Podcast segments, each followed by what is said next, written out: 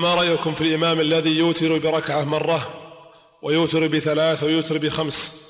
وهكذا يفعل أحيانا قاصدا بذلك تعليم الناس السنة. أفيدونا جزاكم الله خيرا.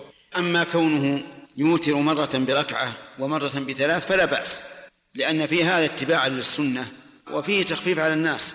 وأما الذي يوتر بخمس جميعا فإنه ينظر إن كان يصلي وحده فلا بأس.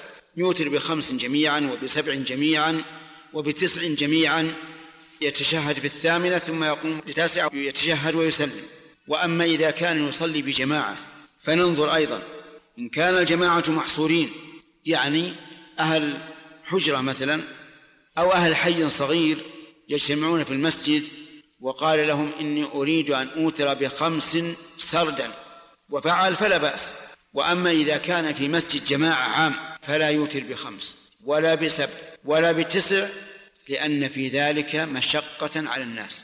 وقد قال النبي صلى الله عليه وسلم أيكم أما الناس فليوجز فإن من ورائه الضعيف والمريض وذا الحاجة. ثم إن الداخلين إذا وجدوه يصلي لا يدرون هل يصلي وترا أو يصلي تراويح أي تهجدا. فيحصل في هذا الارتباك على المصلين.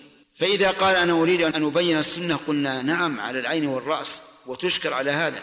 لكن يمكن أن يبين السنة بقوله يحدث الناس بأن الرسول صلى الله عليه وسلم كان يوتر بخمس جميعا أو بتسع جميعا ويتشهد في الثامنة.